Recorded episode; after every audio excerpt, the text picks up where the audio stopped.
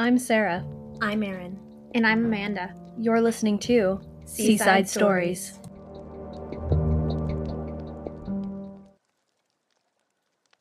Can you believe we're already on the last day of October? All Hallows Eve. It's our favorite time of year here at the lighthouse. The one day a year when the veil between this world and the next is at its thinnest. We do tend to get lots of visitors on this day, but who wouldn't want to see friends or family they haven't seen for a whole year? Or longer, I suppose. I do know of one couple, however, who received a visitor they did not expect or want on this particular Samhain. They were a very interesting couple, with one big secret. Miss Fillion was raking up the leaves around the garden and finishing up on the final touches for their Halloween display when she heard the kitchen phone ringing. She paused for a moment, but as it rang a second time, she put the rake down to go answer it. She pulled off her orange gardening gloves and picked up the phone. Hello, you've reached the Fillion residence, she said cheerily. Hey, Mom, it's me, Amy. The person at the end of the line said, momentarily throwing off the older woman as a chill ran up her spine. "Oh, What? I believe you have the wrong number, dear, she stated. What a coincidence, she thought. It's a shame you've forgotten about me, Mom. I haven't forgotten about you, especially after what you and Dad did to me, the girl on the other line said. Who are you? Miss Fillion shook as she awaited a response. She didn't hear anything on the other line but sinister laughter. She quickly slammed the phone down on the receiver, but as she turned to step away, the phone rang again. Her voice stammered as she picked up the line. Hello? The phone crackled as if there was a bad connection, and again she heard the girl on the line. I miss you, Mom. I haven't seen you and Dad since he pushed me down the stairs and bashed my head in. Miss Fillion gasped and hung up the phone again, calling to her husband in his study. John, come down here.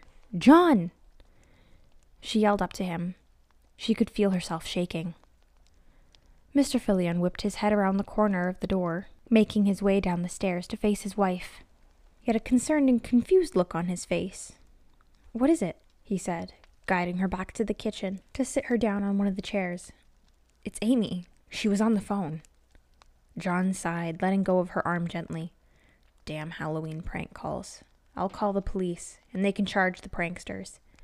He began to walk towards the phone, but Miss Fillion stopped him. It wasn't a prank call. She said what happened, John. Mr. Fillion shook his head, leaning against the wall, and looked at the tiled floor, tapping his foot anxiously.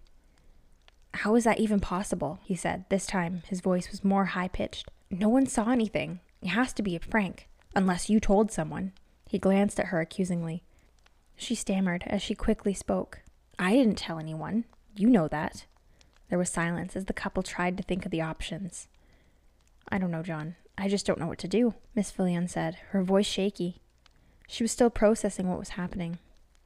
The phone call brought back memories, ones that were very difficult to relive. It was true, what that girl had said over the phone. Amy came to her parents. She told them that she was leaving that night. She told them that she had been saving her money and that she finally had enough to leave this town forever, to never see her parents again. She'd worked at the family's hardware shop, lived under their roof, and now she was through with all of it. It broke their hearts. They had loved her her entire life and had taught her everything she needed to know about running the business. Of course, Mr. and Mrs. Fillion tried to reason with Amy. They implored her to stay, but she wanted to start fresh in a bigger city, far, far away. She wanted to leave the small town and her controlling parents behind. She had her luggage in tow and began to walk towards the staircase. In a flash of red, Mr. Fillion pushed her, and down she fell to the bottom of the stairs. She was still alive, of course. They ran down to check on her. Mrs. Fillion screamed as she checked her pulse. It was weak, but she was still alive. She could see that Amy had broken her ankle as her foot was twisted at an unnatural angle. John, we have to get her to a hospital. Miss Fillion glanced up at her husband, but could see in his eyes that he could no longer hear or see her. She began to cry as she knew what would come next. Mr. Fillion was caught in his head. He didn't want her to leave. What would the neighbors think? Their family reputation was at risk. They couldn't be the same successful family with a daughter so wild. His mind was finally made up. He did the one thing he knew would fix the problem. He walked to the garage, grabbed a hammer, then walked back to his daughter and struck her in the head until she was dead. The shame would have been unbearable. It was better off like this. The perfect girl from the perfect family goes missing, and they continue to be the perfect family that endured a tragedy. He forced his wife into silence, and they drove to a forested area in the middle of nowhere, dug a hole under a big oak tree, and covered her in the earth. For good measure, they also buried the bloodied hammer with her lifeless body. No one would find her here, and no one would bother looking into Mr. and Mrs. Fillion. They were high in society and knew everyone. It was the perfect crime. A knock at the door startled Mr. and Mrs. Fillion. They looked at each other with wide eyes before slowly making their way to the door. The knocking continued to get louder. They could see someone silhouetted through the frosted glass, but they couldn't make out much detail from the dark. Mr. Fillion took a deep breath and opened the door. Trick or treat! Trick or treaters! He let out a breath, giving the girl dressed up as a princess a smile and a nod before giving her a handful of candies, and she skipped off the driveway to the next house. Mr. Fillion looked out the front porch. Some children were walking with their parents or friends.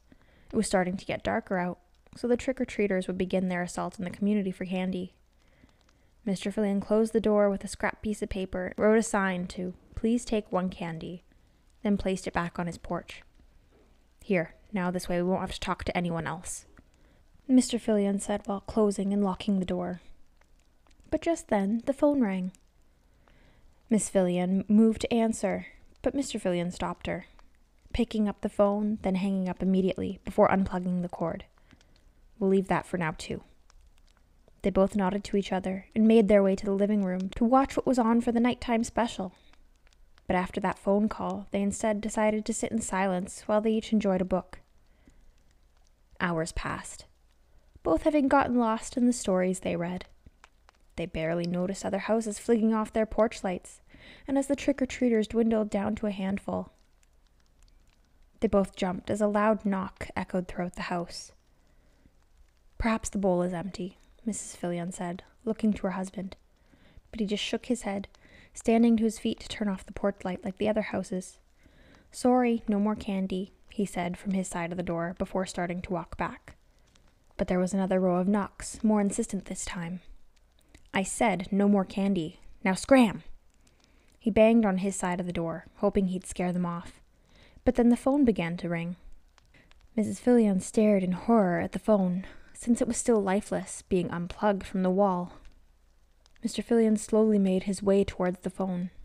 He could barely contain his composure. He brought the phone to his ear and swallowed dryly. Hello? He could hear static on the line. Hi, Dad. Mr. Fillion stayed quiet for a moment. The voice sounded distant and slightly muffled. It no doubt sounded like his former daughter. But ever the skeptic, he prodded. Who is this? A sinister laugh sounded through the phone. It's Amy, your daughter. Now he began to feel the anger boiling up inside him again, and he yelled, No, my daughter's dead. She. The voice of Amy cut him off. Well, I guess you made sure of that, didn't you, Dad? Mr. Fillion swallowed, unsure of what to say, but she continued. Anyways, I didn't call to argue. I called to find out why you won't open the door. Mr. Fillion slammed the phone on the receiver before pulling it back and plugging the line back into the wall, planning to call the cops. But the power went out.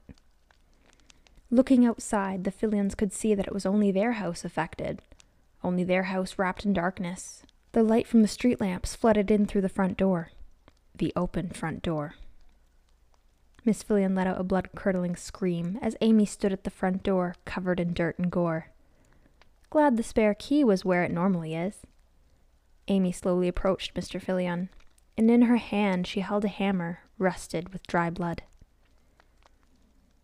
Don't you just love a good family reunion? I love seeing families getting back together after long absences from one another.